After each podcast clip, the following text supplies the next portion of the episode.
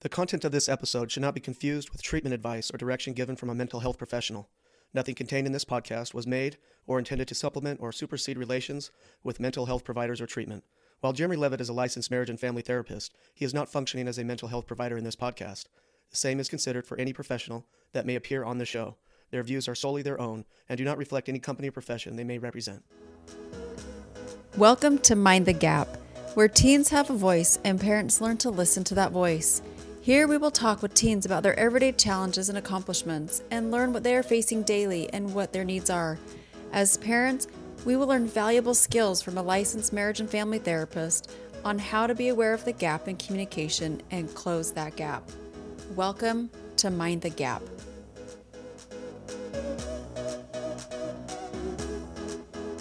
Hey, welcome everybody back to Mind the Gap. We're excited to be back. Again, it's been a little bit, but we're kind of recovering from our trip to Hawaii. Both Jeremy's family and my family both went to Hawaii at the same time. It just happened to be that way, and it was so fun. We went out there with some of our family, and I think Jeremy went with your family too, right? Yep, we did. So we both ended up in Hawaii at the same time. We talked about this like a year ago that we were going to end up in Hawaii, and we actually We did. It was did. so funny. so anyway, we went out to spend Thanksgiving, and we're back and recovering and trying to get back into the routine of things with school and work and life. And we are so excited for today's episode. It's gonna we're changing the pace just a little bit, and we're bringing on a little bit younger of a crowd. But I think it's really important because it's I think it's great to start some of these conversations at a younger age and how can we start to learn skills to talk to our kids um, at a younger age and not wait until they're teenagers and so i'm excited to have jeremy help us navigate some of those questions and figure out how to start some just some fun conversations with our kids so that we start building relationships of trust and i want to welcome our guest today today we have my two daughters and Jeremy's son. So here's Remington. Remington, can you say hi? Hi. And Remington is 10. And we have Alyssa. Hi. Alyssa's 12. And we have Deacon. Hi. And Deacon, how old are you? 10. Deacon's 10. So anyway, we're going to get the perspective of two 10 year olds and a 12 year old today on what they are experiencing about life. And we're going to have a lot of fun. So they're all a little nervous. So if you hear lots of little giggles in between, that's because they're all sitting here not knowing what to say yet. So anyway, we're excited. I think I want to start out with maybe a question for Jeremy. Mm-hmm. How do we build a relationship with our younger children so that when they become teenagers, we have that relationship of trust where when things do maybe start to become more of an issue or more important that you know we already have that relationship so we can talk to our children Yeah, so you hit the key word there. It's definitely all about trust. And it's hard because we I don't know if you guys know this, but it might seem like dad or mom don't do much throughout the day, but we got a lot going on. And we're always trying to manage all these different things in our head. And so sometimes it's not the first thought to do some of these things we're going to talk about today. But really what it comes down to is building that level of trust where we can communicate about heavy things or harder things or more difficult things. And the only way to really do that is to to start talking about the things that don't necessarily matter so matter in air quotes so much. If we're not talking every day about the little things that you know don't tend to matter then it's going to feel a lot more difficult to talk about the harder things. And so that would look like you know asking how the day was. What did you like about school today? What are your dreams hopes and aspirations? And not yes and no questions right? Those don't work because you're going to get a yes or a no and then it's going to stop right? That's so true. But Yeah. open-ended questions. We need lots of those that seem trivial like every day. It's not trivial because you're building an opportunity and you're creating an environment so that when it is hard you can talk about it. Yeah, so I I've made it a point whenever I pick up my kids, I say, "Okay, so mm-hmm. how was dance or how was tennis or how was piano?" When they walk in from piano, I say, and usually you can read their body language yep even before they get in the car or before they walk in, you know, when they're walking in the door. You can read body language. And one of my favorites is, and maybe I shouldn't tattle on you, Remi, but when Remington comes in from piano, even without asking, I know how piano went Yeah. for her body language. But I still make it a point to ask because I want to be able to have that communication with Remington. So I have a question for Remi because she's sitting right here next to me. How does it make you feel when you walk in from piano, either whether it's been good or bad, and I say, Hey, Remington, how was piano today? I would usually say okay, and si- sometimes I would just like kind of put my books down, and then I would just walk around, and then I feel like your okay is like, oh, it wasn't very good. yeah, I'm just like happy to be home because I really it's just not a thing for me, but I'm gonna try and do it when I grow up. So So Remington doesn't. It's hard because you, when you're little, you don't love to practice, and when you sometimes Right. when you go to piano lessons, it's it's tough, and you come home and it's it's a little rough sometimes. So if she comes home and it's, I can tell it's been a rough piano lesson, and I'm like, hey, how was piano? And I can see it all over her face, you know. And I just still want to get her to talk to be able to open up Keep her keep her And- mouth moving. Yes, Yes. and to keep her expressing. But I'm wondering if that frustrates you, if you'd rather me just be quiet and not ask you. No, I like when you ask me because then it would be like, because you always do. And if you didn't, then it would be like, oh, like I didn't even know Remi got here or something like that. So, Okay, well that's good to know. I'll keep asking. That's good. And Re- Remi and Deacon are kind of reaching the age, and I don't know if Remi is this way, but Deacon was definitely this way, where he, you know he, he couldn't keep his mouth shut. Yep. He would talk, talk, talk, talk, talk, talk, talk, ask questions, ask questions, ask questions, ask questions. But they're kind of reaching an age where that stops, and so I don't know. You have teenagers too, and maybe even Alyssa's kind of this way already. Like where you go, "How was your day?" It was good, and that's it, right? My older boy's that way. I don't know if your older boys are that way. No, you know it's it, they're both very different. So Austin, I could get he. I didn't even have to ask Austin. He would get in the car and go, "Mom, you never even believe what happened at school today." He instantly just told me. He just always wanted to tell me. Luke, on the other hand, was like, "Hey, Luke, how was school day? It's fine. It's, it was a Well, day. did you learn anything? No. did you meet anybody? Yeah, mom. You know. that So- that leads us to when we're asking these questions so like like i always try i'm not very good at this yet but i'm still pr- i'm really good at it at work but at home i'm not and maybe it's just because i'm tired of work but um asking a little bit more specific open-ended questions so instead of saying how was your day today it could be tell me the what what, what was good about piano and what did what sucked about piano right or what was your least favorite part of piano what was your favorite part of I piano like Or- it when you ask those questions. yeah, like what was your favorite part of your day, and what was your what was the hardest part of your day? I always like when my mom, after either dance or violin, asks how it went. Because I'm one of those talky, talky, nonstop Mhm. talky persons. So I feel like I just, I don't know. I like I like when she asks us, because then I I like to tell people because I was gone for three hours from her, and she probably wants to know what I was doing Yeah. for those three hours. So I like to tell her like everything that happened, all the drama, all the If stuff. something really hard happened to you, let's just say something really like emotional happened, and you were really feel, is it easy to talk to mom about it, or is it harder to talk to mom about it? I think it's easier to talk to her about it because, well, like I said, I just like always talk it, yeah. about anything, but just because I'm also like used to talking to her, I guess like Yeah, it's not awkward to talk to her about stuff. Like that's good. I tell her all the drama, I tell her all the sad things that happen, I tell her all the happy things, just everything. So what we're hitting on here is, and it's really important. Kids need attunement. They need to know that you get what they're saying, even if, like, I know sometimes we as parents are like, well, well, we need to nip that in the bud, or we need to like correct that way of thinking, or right, and we want to correct, and we want to be like, well, maybe this or maybe that, but the first thing we need to do is just sit there and attune, or another word for that would be empathy. Give them the empathy, let them know you understand them, and then we can teach later, right? Yeah, I remember years ago, before I had teenagers, I think Austin was coming up maybe 12, maybe 13. I had a friend who told me, don't ever not listen. Because when as soon as you have that moment where you don't listen, they're going to feel like, okay, it's not important to mom. I'm Yeah. not going to mm-hmm. listen. Yeah. And so sometimes like I've even when I've had a bad day or I've had a long day and the kids get in the car and they want to just go off, I go, okay, I have to listen. And don't say, mm-hmm. hey, not right now. I don't want to listen. I don't care because I don't ever want that moment to slip by when they have do have something really important to say and I'm not there. Yeah. So, like I said, even when I've had a bad day, I always make sure that I listen and then I acknowledge what they say. And even if I'm even if I'm a million miles away in my own brain, because that happens. Honestly, Yep, it's yep. called mom fog Yep. brain, Yep. and we have it.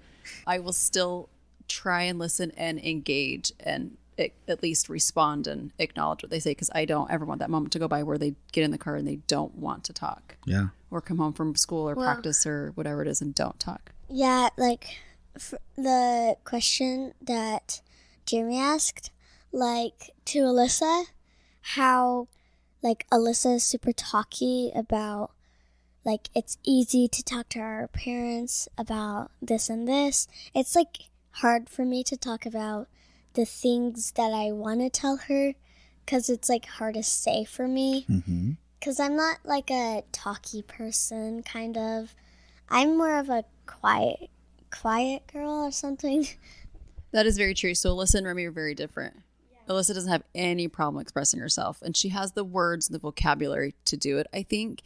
And I think Remington struggles with the words to get out. And so like maybe you, you know Jeremy can say give in us your some. mind, but you like Yeah, she knows what she Right. wants to say, but it's hard for her to verbalize. So maybe Jeremy can give us some tools on how you, to help you express it. Because For just this is exactly what happened the other day. Maybe it was a week or two ago, and I could tell something was up with Remi. She's normally a pretty happy kid, but something was just not. I could just tell something was off.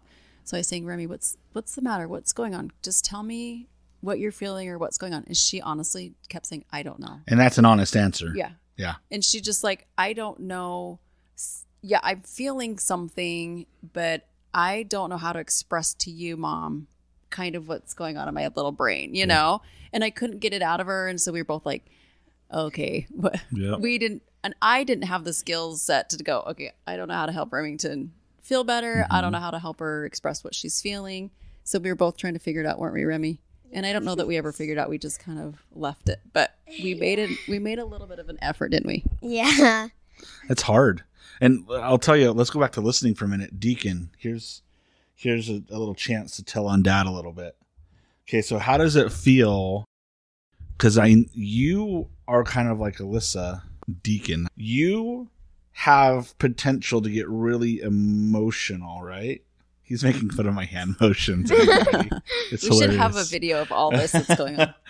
and what does that look like for you when when I when you don't feel like me and mom are listening to you, right? Because sometimes mom and dad are wrong, and we're trying to fix it, and we're trying to tell you what to do instead of just listening to you. What happens? Yeah, so sometimes I'm like, I ask you or mom a question, and I just get a, a like an answer that's totally not related at all, and I'm mm-hmm. very depressed because of it. You're very depressed because of it. And what does that look like when when you don't feel like we're understanding you? What does that look like? I feel like you're not listening.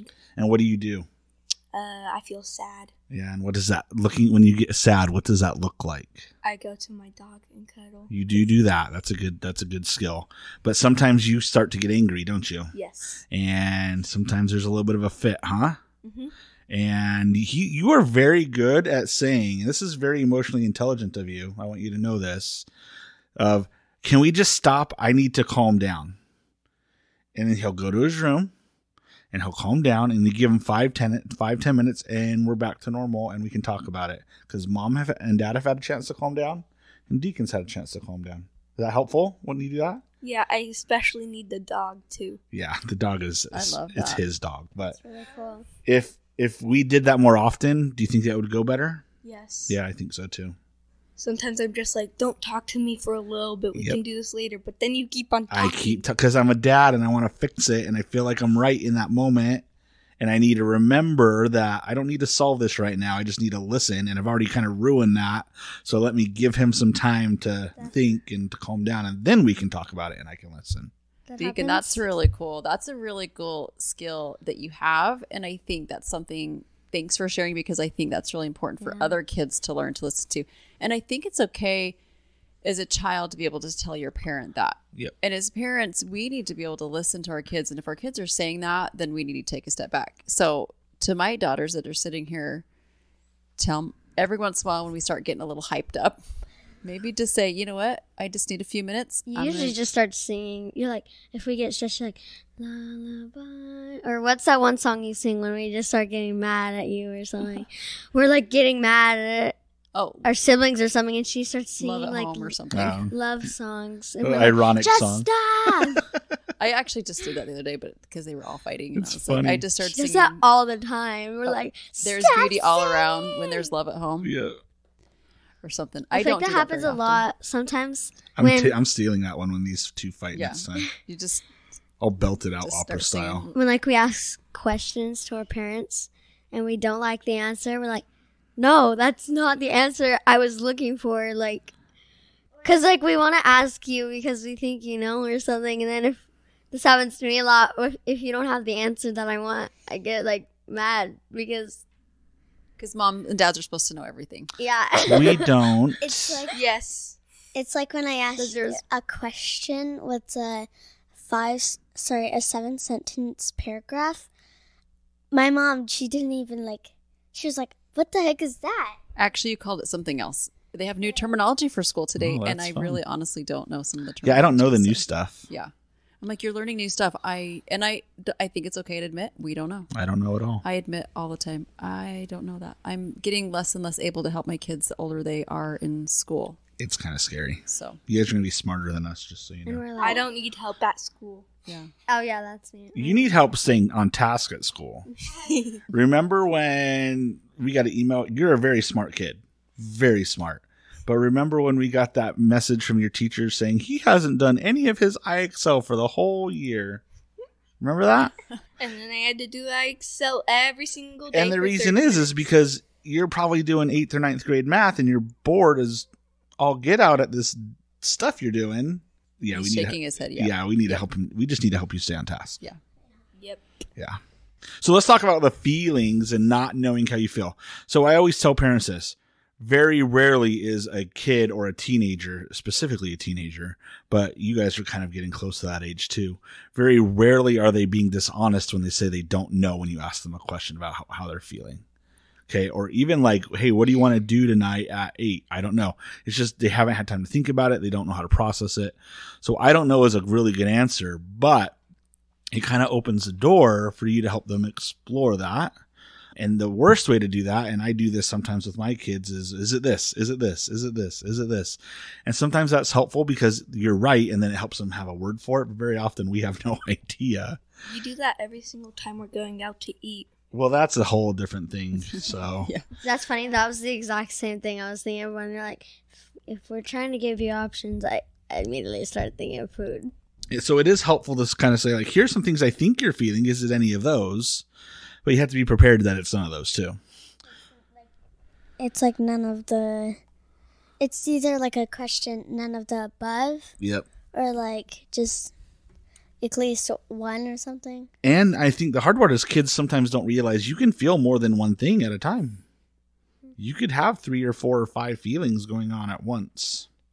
So something that works with teenagers and kids. So teenagers, I they they have a little bit a little of a larger understanding of emotional intelligence and what some of these words mean.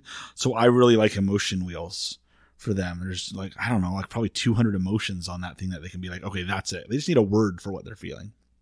Mm-hmm. Okay. But with kids, I really, really, really like emoji charts.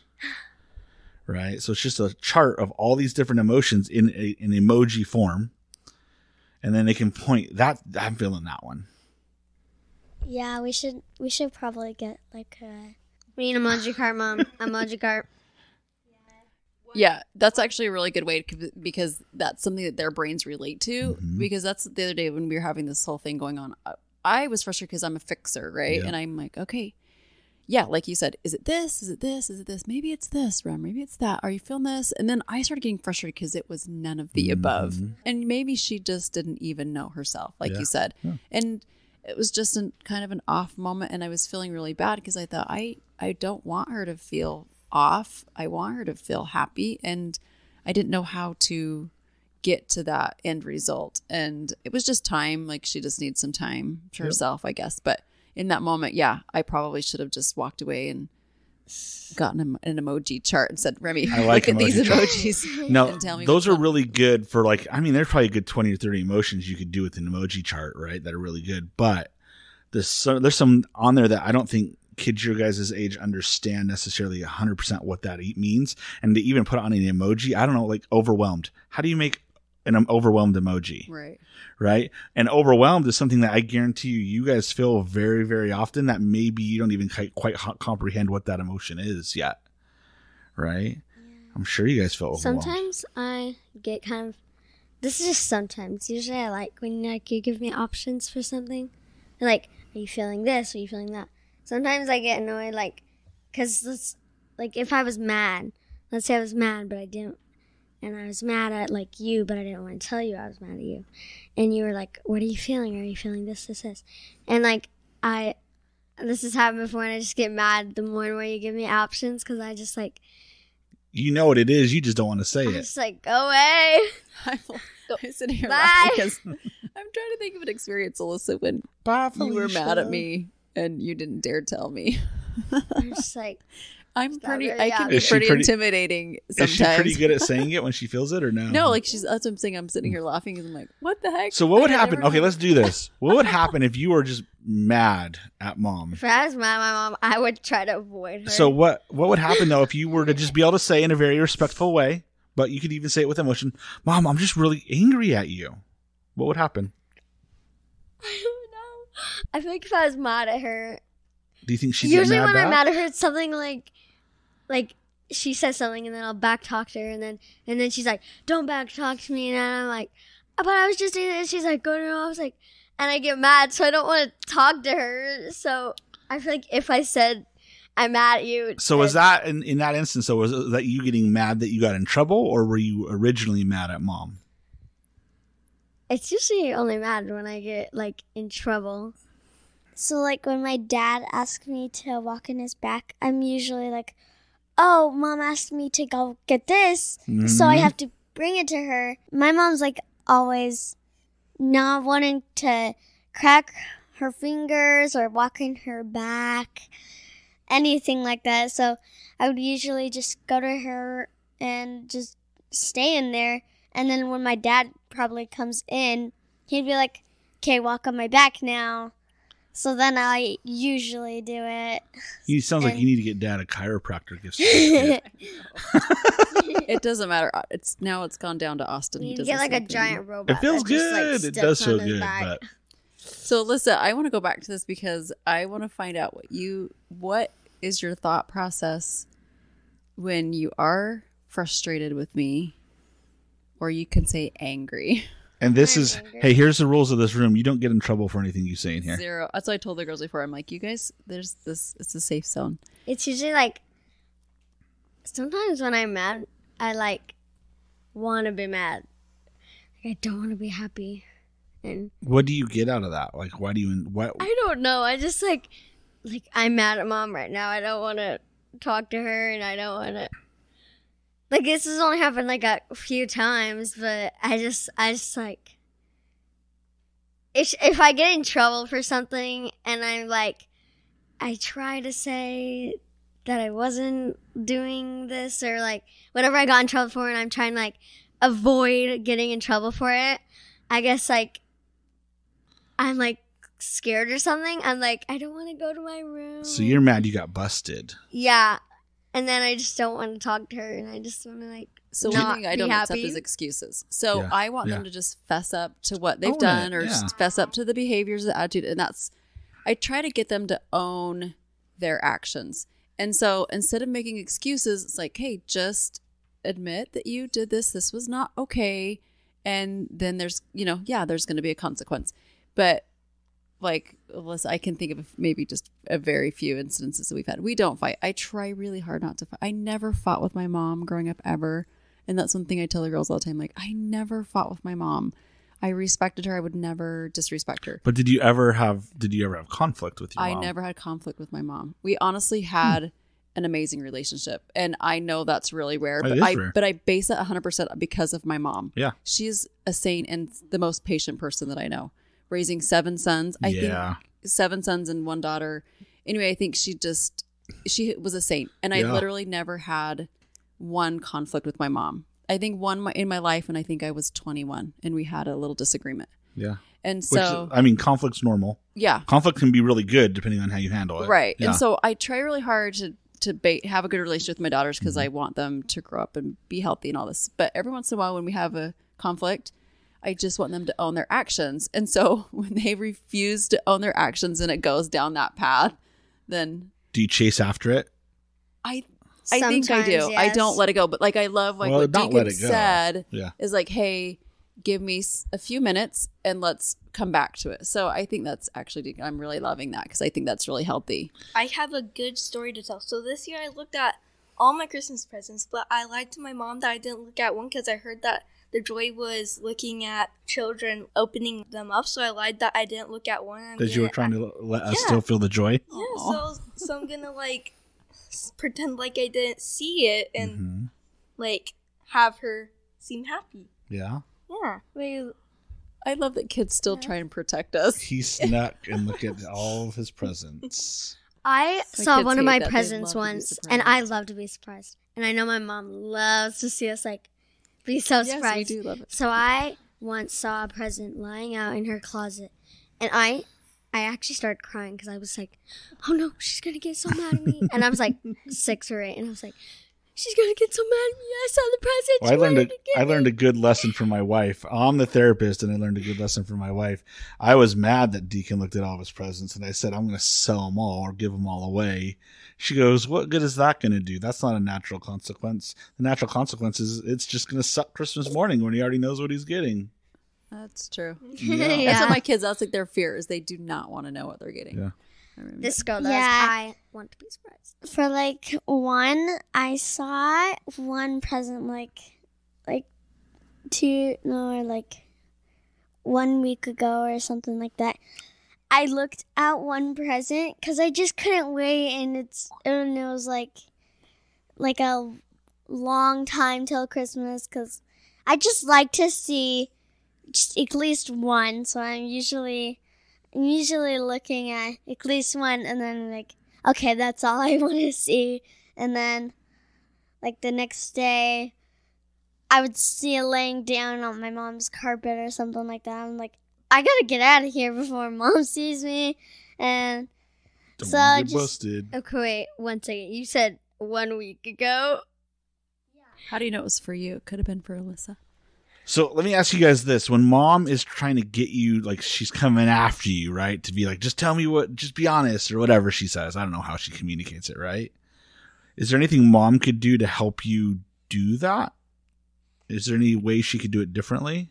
Mm, actually, yes, like sometimes she gets frustrated with us. Mm-hmm. like when she says, "Well, the cleaning fairy didn't just every single night doesn't just go doesn't just go around cleaning whenever we make messes." Mom says the same thing, huh, oh Deacon? I tell them all the time, there's no cleaning fairy.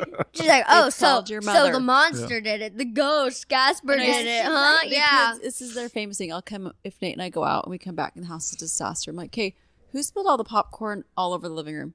Nobody fesses up. I'm like, oh, so we just have a boogeyman that just comes in and spills popcorn. and you guys all the realize time. there's no cleaning fairy, right?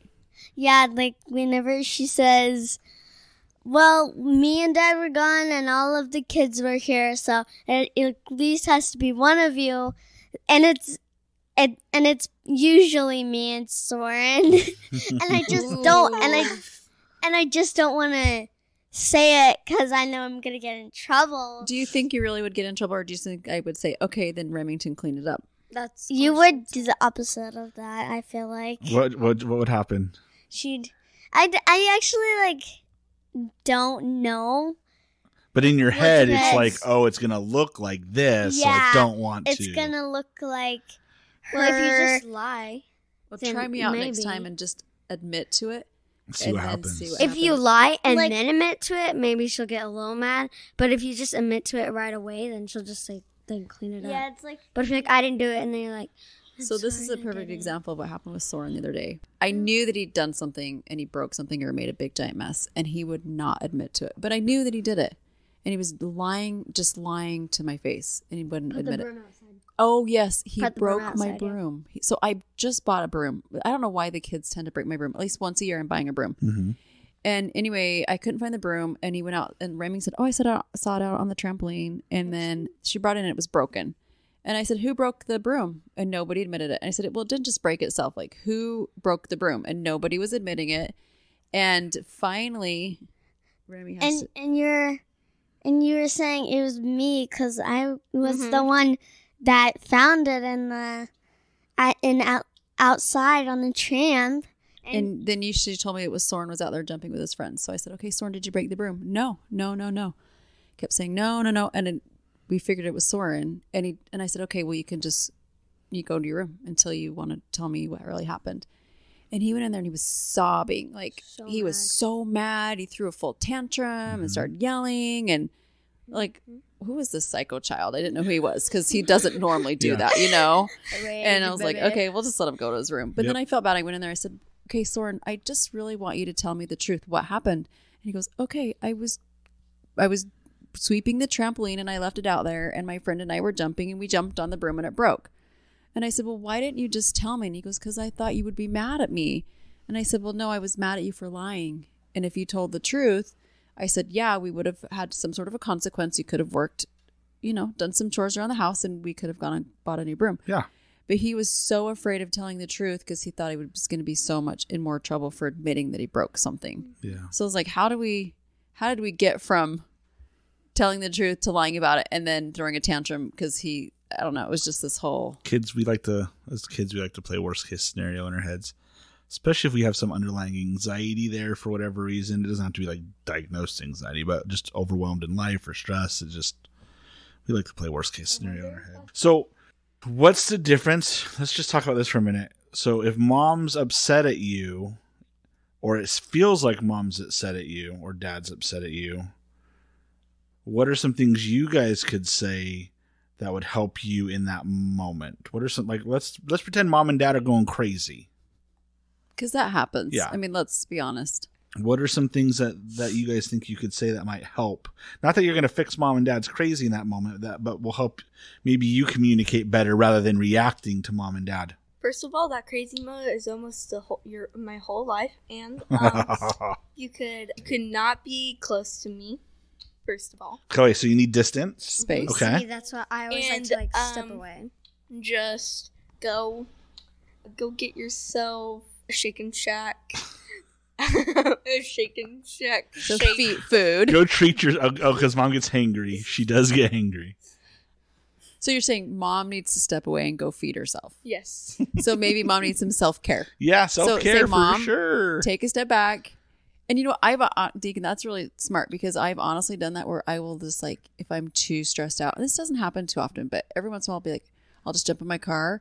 I'm gonna go for a drive. I'm gonna go grab a soda. I'm just gonna go to Target. I'm gonna go wherever and just kind of Usually, chill out for a sec. So if they get crazy, I'm just like, I don't want to be around them. I just try to like, Well, the hard part is, is you might not have the power to do that because you guys are little, and we want to avoid getting into a power struggle with each other. That's why that, what's happening when we ask questions like, "Is it this? Is it this?" or "Tell me about your feelings," or "Tell me about your emotions," and they're not able to communicate it, then it turns into a power struggle, right? So mm-hmm. if you guys are feeling that clinch by mom and dad, what are what's the best thing to do? tell them. Yeah. So, mm-hmm. and if, if they're a little heightened or a little angry, it's okay to wait. But what I always tell kids to do is, okay, go along with it for right now. Do what you need to do. Mom's asking you to do this. Go do this. If mom, just go along with it. And then when everything's calm, come back and say, hey, mom, when that happened, it really made me feel this way. Or I felt this. I felt sad. I felt like you weren't listening to me. I felt, right? Maybe you should do that too. I do definitely need to do that more yeah, often. I feel like maybe parents should. yeah, I, well, that's that would be an opportunity to start the conversation because you could say I felt this way, and mom would be like, I understand why you felt that way, and here I felt this way, about it. This is how I felt. So maybe it could help you understand that and help each of us understand that what the, was going on in the other person's head isn't what we thought it was. Yeah, I've tried to say that like a couple, several, actually several times. I've wanted to say like, like I didn't like that. I didn't, I didn't want you to say that or whatever. But it's like awkward and like just talking. Like me and my friends have built this relationship and like this like trust where we can we can tell each other when like hey i didn't like what you said to me over there. And she's like oh i'm so sorry i didn't like we've just built this bond where we can tell each other how we're feeling about what they've done or something. But it's always that awkward like okay am i gonna tell them like that kind of like okay when am i gonna say it when am i gonna say? It because like that's happened so many times where you're like whoa i didn't i didn't like what you said there. Ooh that like Are you talking about when you want to express something to me or dad? Yeah. And just like in general, if you want to say something. I think that's very adult. kinda It's very hard. It's hard work. I mean, it's hard for adults to do that.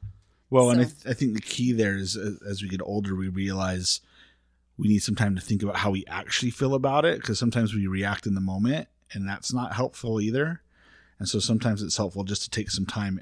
Like, so what I was saying earlier is sometimes it, it's good to just step away for a little while, just go along with the flow of whatever mom and dad is doing, and later come back once you figure out how you really feel about it, just communicate it. Yeah, like sometimes whenever my mom and dad are just in the room, like my dad's on his phone and then my mom's just on the computer doing stuff, I would usually and like go outside and then just hang out with my dog and then just play with him cuz there's nothing to do and then I just want some space. Cuz like usually I'm just off kind of when like an off like don't want to talk to anyone and then that usually happens sometimes and I would just like chill outside and Yeah, so I think it's okay for kids to take some time Yep. and have some space. So, as a mom, going back to you know when we were first talking about it's like building that relationship of mm-hmm. trust with our kids when they're mm-hmm. young. I know it's it was it's always been a stress for me, just from the time there was like Soren six, right? And I'm mm-hmm. I work on it. I'm constantly working on it. So I spend try and spend ample time with him to make sure that he knows I love him and we have conversations and I listen and I try and engage in things that he thinks are fun. And like we just sat and did a puzzle the other day. You know, I had a million things to do, but I was like, hey, let's finish this puzzle. You know, and of course I'm still working on it and he's off playing with his dinosaurs and he's Yeah. out in the backyard. And I'm like, I gotta finish this puzzle. but I I think if we can if we can let our kids if we cannot stress as parents right some i think i do that and my kids like i think austin i don't know it was maybe our third or fourth episode and i was telling him something like i stressed out you know as a mom and he was like no you're doing a good job mom and i remember thinking that was the most validation Mm-hmm. i could have had is my kids to say you're doing a good job Mm-hmm. because we stress about it and I want them to know how much I love them and I want them to be healthy emotionally, physically, spiritually and and it starts at a young age and like Remington said sometimes it's okay to just let them go have a moment. Yep. Walk away and let them breathe and not constantly be like, "Are you okay? What's going on? Is it this? Is it that?" you know, in their face all the time. And I think it's okay when they go have their free time and their free moments and not constantly being maybe harassed by mom. They need, yeah, they need to get out of that because when they're when they're harassed, maybe is a, a strong word, but it makes sense, right? Like they're being bombarded by all these things. You know what's in a, in in your brain. The amygdala has potential to be fired up, and then you, they're in fight, flight, or freeze. Nothing's going to get done, right? So that's something I always tell parents and even couples when I'm working with couples. If you guys are fighting and it's getting heightened, your brain's not working right because you're in fight, flight, or freeze mode. Nothing's going to be accomplished. So space is good. Now, for a second, I want to talk a little bit about what can parents do, and this is something maybe you guys can have a little bit of insight on, because I think sometimes parents worry about does my kid deal with anxiety or depression above what is normal, and uh, what do you do about that? That's really, really kind of a hard thing to judge and kind of a hard thing to see. And my first thought is if you if you're concerned about that, ask for some extra help right? Go see a therapist and have, just have them talk. It, it may not need to be like my kid needs to be in therapy for five years, but maybe they just need a couple sessions with the therapist for the therapist be like, I think this is just situational or no, there's some underlying anxiety. Let's give them some tools and it doesn't have to last long. But things that parents can watch out for is just any changes in their behavior, right? And even like simple things like eating and sleeping. Are they spending more time in their room? you know, I have a, a good friend who's a psychiatrist, and she always tells me prickly teenagers, prickly kids is almost always linked to there's something going on as far as like depression. She goes, if they're angry or upset, it's usually anxiety or depression. And it's not in a normal sense, but like this is how they normally operate is if they're in that mode all the time. And we're looking for changes in attitudes, changes in belief systems, not little things where they're growing and developing, but like drastic changes. And so we need to pay attention to that. Even little kids, parents, if you watch how your kids play, there's a lot of insight you can get into that. And there's a lot of cool questions you can ask. So let's say Remi, when she was a little bit little, I don't know if you still play with dolls. You're a little getting a little old. Do you still play with dolls? Yeah. Like Barbies and stuff? Like yeah, sometimes. Yeah. You. did the voices ew but anyway so like let's or the boy is playing with his dinosaurs or whatever right Ew. and you're just noticing you love dinosaurs and pokemon let's just be honest here Okay. all right so and they're they're getting violent with them or playing with them like don't judge it don't be like oh my gosh you're getting violent because part of that's normal but like say hey notice i notice your toys are getting really upset with each other. What's going on? What's going on between them? And let him answer, let her answer, and you'll get some insight into what's going on in their head. Does that work with video games too? E- No, video games is completely different. Okay, just wondering. Yeah, Deacon has a little bit of a video game issue, don't you? Too much. Not a So, little bit Why'd too you kill this guy? What did he do to you? Huh? So, but like it's just looking at how they even how they play with their friends, and then asking those open-ended questions, right? Or even if they're spending more time in the room, hey, notice you've been spending more time in your room. You want to talk about what's why? What's going on with that? And it might just be like I'm just overwhelmed with school and stress. That's useful information. It could be I just don't want to fight, and every time I'm out in the living room, I'm fighting with one of my siblings. That's useful information. Like open-ended questions are really, really useful. But I think that's really good as open ended questions. And I think some of the questions that you've given are really great and not just saying, How was your day? Yeah. or what's going on because they probably don't know how to answer that. They really and we, don't. And and anybody who's had children knows that when you answer that, when you ask that, the response is generally not something that you. A shrug or something. Yeah, Yeah. it's- It's like when Soren's playing with his dinosaurs and he's like hitting them against each other and then one loses his leg. It's like a different kind of feeling of like what he's wanna be doing, like like kind of an angry feeling that he Mhm. just like bangs them around and swinging them. All right, so you want to? I'm going to train you to be a therapist right now. Okay. okay, So, what kind of question could you ask him about that? Do you think? what's going on there, Soren? Well, you know how I would. Yes, right. But you know what I would ask him? I'd say, "What's that dinosaur's name? What's that dinosaur's name?" So you got, let's say you got Mark and David, and Mark and David are fighting, and Mark is chewing off David's leg. Okay, so you could be like, Soren, why is Mark so angry at David? What happened? Right, and just kind of started asking these questions about the dinosaurs. Right, and you'll get some insight into what's going on. David ate inside. Mark's Ah. babies. Yeah, David ate Mark's babies, and he's just really, really, or maybe the cute, the the Barbies or the dolls are fighting. She stole her coupons, and she's very upset. oh my gosh. right? My mom has come downstairs so many times and been like, okay, can you guys play a little nicer? And we're like, no, she stole her shoes.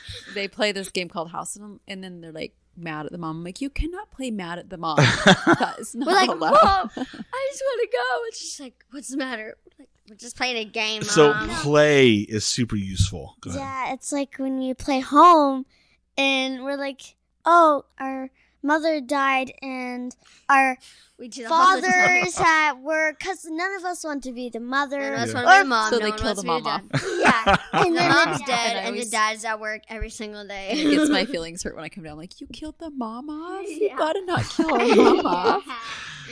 So a lot a lot of play is normal, but if you get into it and you start to understand and you ask more questions, you'll get little insights about what's going on in the world just from asking questions about what the to- what the toys are doing. Well, and I always find it funny when they do that because they say things that I say and I hear them say it and I go, oh, I know where they got that because Yeah. I say that, you know, and I look back and I go, Ugh, okay, maybe I shouldn't say, you know, that's really obnoxious. Or I hear them say little things to each other when they play home or house or whatever they call it. And I want me to teach you guys, the kids, the the magic formula on how to talk to mom and dad to get more of what you want.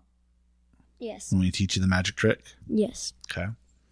So you say, I feel, and then you communicate the feeling, okay, as best as you can.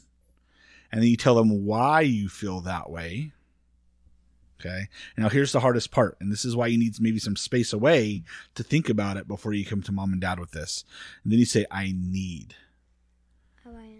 Okay. So let's say I'm getting, I'm trying to think of some arguments I got into with my mom. I didn't get into many arguments with my mom. I was a pretty easygoing kid that I can remember. Before I was 12, my mom wanted to put me in military school, but I don't remember, I don't remember any of it. Deacon. Can we use you as an example? Sure. Okay. So Deacon's upset. And this happens a lot because he feels like it's unfair because he gets in trouble way more than his brother does. And the punishment, Alyssa's just like, yep. Um, the, and he doesn't feel like the consequences match. He feels like Noah gets off a lot easier. And he plays video games more. So he gets really frustrated. And me and mom, we see the bigger picture. We understand what's really going on. All the kids are different, blah, blah, blah. But if Deacon could say, I feel, what's a feeling associated with that? Angry. I feel angry, frustrated, upset because it seems like you guys go really easy on Noah and I need what some what do you need in that moment? The need part's the hardest part for a kid. I need Noah to I need Noah to have Xbox taken away for a month. See, that's why it's hard because that's not actually accurate in that moment. That's but what what you could say. need, but what you could need is I need time to calm down or I need to talk to you more about this because it's really bothering me, right? Like you always got to communicate a need. So if you tell them what you're feeling with starting with an I statement, don't say you're such a mean mom. That's not that's that's a feeling, but it's not you're not communicating your feeling. I feel angry, I feel upset, I feel disappointed, I feel disrespected, right? I feel not listened to, right? Mm-hmm. This is why, and then I need. So when you say I need, like what do what do you mean? Like I need this feeling or something? Like, No, so like think about the need as what could help you feel differently about it. What something that person can do that would help you. Now it's not their job to fix your feelings, but they can help create an environment where you start to feel differently about it. In in adult words, we're talking the I need is you setting a boundary basically, but we're not we're, we're talking on a smaller scale here. so maybe I can think of a little example Yeah. is that, and Remi, can I use you as an example Yes. with your schoolwork? Yeah. So Remington, it, this online has been really hard. It's actually been like Alyssa's thriving at it. She's doing great. Yeah. She's the only one of my kids that's actually that this is working for. I'm an A plus student. the other three, Luke, Remington, and Soren, are all struggling Yeah. online. It's not working for them. And they're very social. They need to be in school. They they love that. They thrive off that environment. So this year, this these last couple of months have actually been really, really hard on Remington. Mm-hmm. And it's been hard to stay up on her work. She's got a lot of work. And I have to sit with Soren because he's in first grade and Yep. he doesn't understand a lot of what's going on. So I tend to have to sit with Soren and she's in school at the same time. So I miss a lot of what's going on in her class and then she gets behind. And then I get frustrated that she's behind. And sometimes I don't step back and realize the whole big picture like this is not easy for her. Yeah. Her teacher assigns her a ton of work that I think is so unnecessary. And then so then I will say, "Hey, like why are you not why is why do you not have all your homework done?" You know, and then Remington gets sad and frustrated and then we we kind of go the rounds, right? So this is a good That's a skill great that I example. would love for Remington to say, "Mom, I'm feeling I'm feeling like angry or I can't do my work. And she has said that to me before. Yeah. So she'll say, "Mom, I'm this is so hard. I'm frustrated. I just don't." And I'm like, "Just get it done." That's that's what I say, and I'm feeling really bad because sometimes I don't have that patience. I'm like, Remi, just go get it done. You know what needs to be done. Log in your teacher. Just get it done. You know. So I've missed the mark on Rem. Yeah. So now I want Remington to learn to say, I feel. "I feel and I need from you, Mom." I need help from you, mom, for uh, like my homework and like that. Yeah, like for all my missing assignments. So she needs my time. yeah. and i think if if i heard her say that more instead of you know saying i just i'm frustrated and then we just go the rounds if kids can learn to say i need from you mom or dad mm-hmm. then i think we would be able to take a step back and go oh okay One, I think. i didn't know you needed anything i just thought you were frustrated Yeah, and I think they know better than we do a lot of times. Like I've had plenty of kids I work with who they just figure out if I tell my mom I need I have one kid I was working with that he was feeling frustrated not only just because of the situation with the school, he was getting behind, but he was having to do it with his three other brothers in the same room. He's like, "Mom, I just need my own space and I think I'll be okay." Right? That and he was able to communicate that. Mom's like, "Oh, yeah, that makes sense." Right? So, communicating needs is super super important. Oh, but when I was doing online school, I was like, oh, I don't want to go back to in person school. But when I went back to in person school, I was like, oh, I feel so bad for those online kids. It's 'cause hard. It's so much easier in in person. So here's the thing they might not always know what they need or know that they need to communicate it. So that's where mom and dads can be like, okay, I- you have to validate the feeling, right? You have to be like, okay, I get you're frustrated and I understand why you're frustrated. I get it. That makes a lot of sense to me. Mm-hmm. Can you help me understand what I could do to help you with that? That would be to help them figure out what the needs are, right? Make it a little bit more clear for them. Yeah, we can probably do that as parents to say, yeah, what what can I do? I think we need to say, take a step back because I think the times that we're experiencing right now, as parents, we need to realize like this is so much harder on our kids that I think Yep. we are acknowledging Yep. and we're seeing. I'm I'm starting to see, like I said, I have three kids Mm-hmm. who this is not working for at all. You know, Luke is a straight A student, and this year's been really hard, Yeah. and it's and I'm seeing a change, but it's like finding what will work and giving them that space and saying okay i'm i know this is hard. I'm sorry. This is frustrating. And i know in a normal circumstances normal circumstance being in person school this wouldn't be the case. So having patience with your kids as we're going through these things mm-hmm. and still making sure that we're listening to what their needs. And and two can if i can just say to my kids and all other kids and teenagers that are out there know that as parents we don't purposely try and make your life miserable Nope. like we, we are also experiencing and trying to hold it together and i try and tell that to my kids like i'm trying to hold it together for all of us as well through these hard times you know we're we got work and we've got the household we got the kids and all your activities and We mess up sometimes. and we mess up. And I tell them, I'm like, even like when I said I had that argument with Soren the other day, and I was so mad at him for not telling me the truth. I apologize. I said, I'm sorry that I yelled at you. And let's try and work really hard to not have arguments between the two of us. You know, and he, his whole demeanor changed when I told him I was sorry. Yep. And kids and teenagers realize too, as parents, like we, we need a little patience as We well. gotta So that's down. okay. we got to slow down. One more thought. You know, I should have brought this up at the very beginning when we were talking about how do we foster that trust and how do we teach our kids to do this. Just as a side note, parents, if you get good at communicating your emotions in a healthy way to your kids in an appropriate way, they're going to start doing it. Like they model what they see. So when you're upset at them, if you're to be like, "Hey, I'm just really upset," if you use that still that same phrase, "I feel about I need," I feel really disrespected that you lied to me, and I feel really upset that you can't trust me with that, and I need you to work on being more honest with me, right? Like, just we will model if we can model communicating emotion, emotions healthily with our kids. It's it's good. The problem is that some of us parents struggle with that still too. Yeah. So we got to practice. I think it's it's just it's like it's a trust thing. Like I would never talk. I would not like communicate as much as like I communicate with my mom if I didn't like have that trust with her and have that like bond with her because sometimes, and I know this, sometimes when I'm talking, I just, it's, this is probably not important, but I just want to get it out there, you know? It's just like, I like, I wouldn't talk to like my parents about stuff if I didn't trust them. And like, I feel because they, they talk to me, they, like, they'll, I just, I don't know, cause they, they talk to me, they ask me, like, it's as simple as like, how was your day?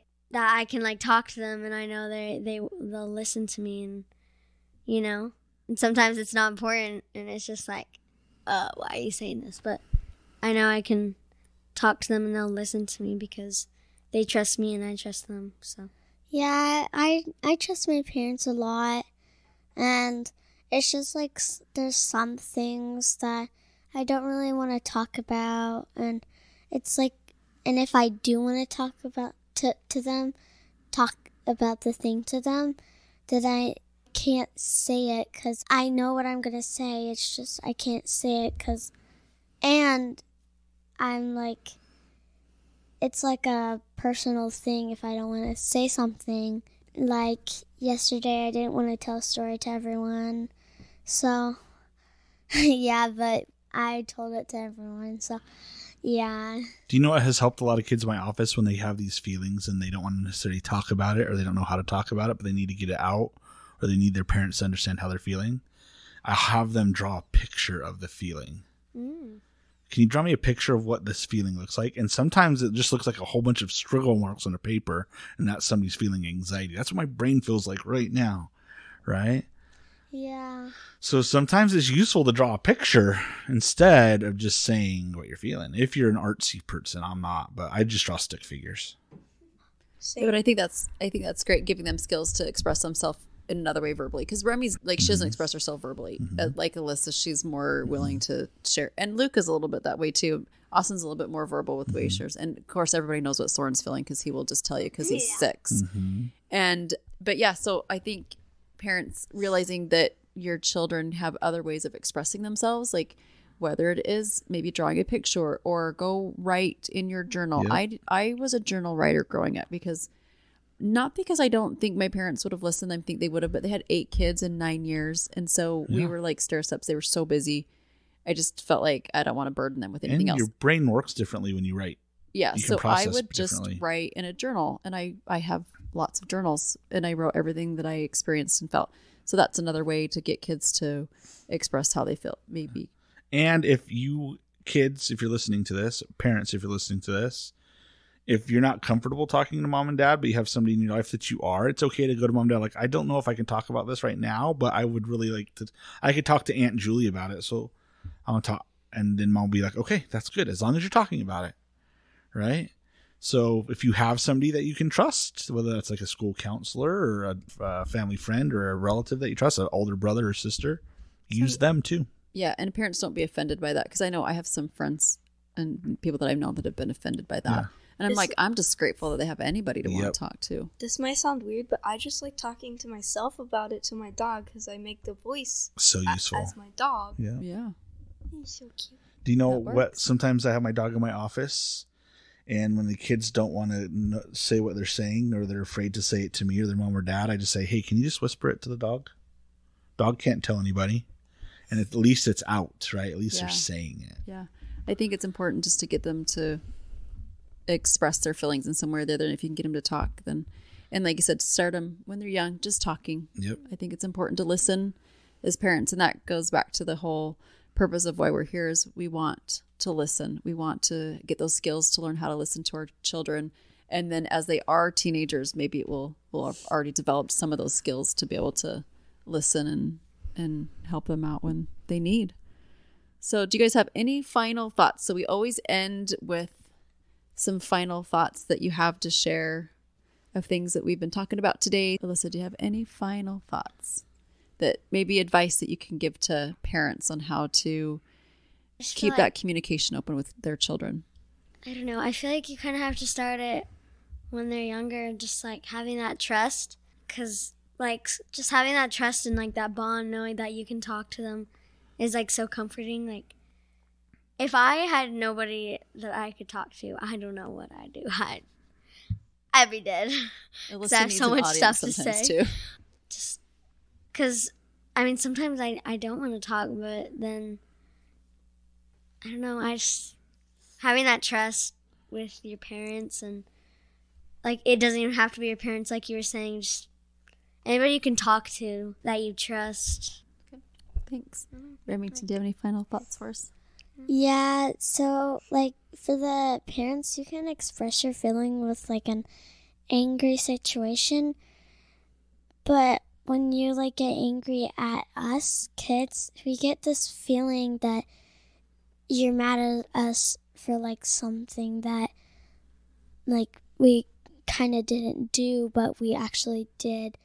So in the middle of those in between, so like kind of be happy in a situation when you're mad, kind of, and express it to us that you are mad and you just want some time away and some time to just like go like outside like how I do and I just want some space. Like you can tell us that you want some space. And yeah, that's that's just how I want you guys to try and express for us kids. Okay. Thanks, Excellent. Deacon. Anything you want to add? Some advice to your parents or Yeah. any No, parents to out there? kids, um, or kids. maybe sometimes you don't realize that your parents are doing something for a reason you think. Sometimes they're doing it because of some our reason. Because like I didn't know my mom liked the joy of watching me open the presents. I thought she just got the presents for me because That's what you do. yeah. Good advice, deacon. I Deacon. love that, Deacon. So, Jeremy, do you have any final thoughts for us? I think you kids summed it up really well. We need to do better as parents at listening and in modeling the behavior that we want back. And I don't think we're the greatest at it all the time. I know I'm not. So, parents, just commit to your kids, either verbally or just with to yourself, that you're going to do a better job of listening and empathizing, and that'll help them do the same thing. And then you create the environment where it's safe for them to talk, and that's the goal of all of this. Yeah, I think so. I think that's great. So we want to thank Deacon and Alyssa and Remington for their time. Thank you for coming and sharing your thoughts with us. It's been fun to have you and fun to have a new perspective on some challenges and thoughts and feelings from the younger generation. So anyway, thank you so much for your time. We appreciate it and we will catch you next time. See you guys later. Bye. We hope you enjoyed today's episode. If you'd like to reach out to us, we can be found on Facebook at Mind the Gap Teens Talk We Listen or on Instagram at Mind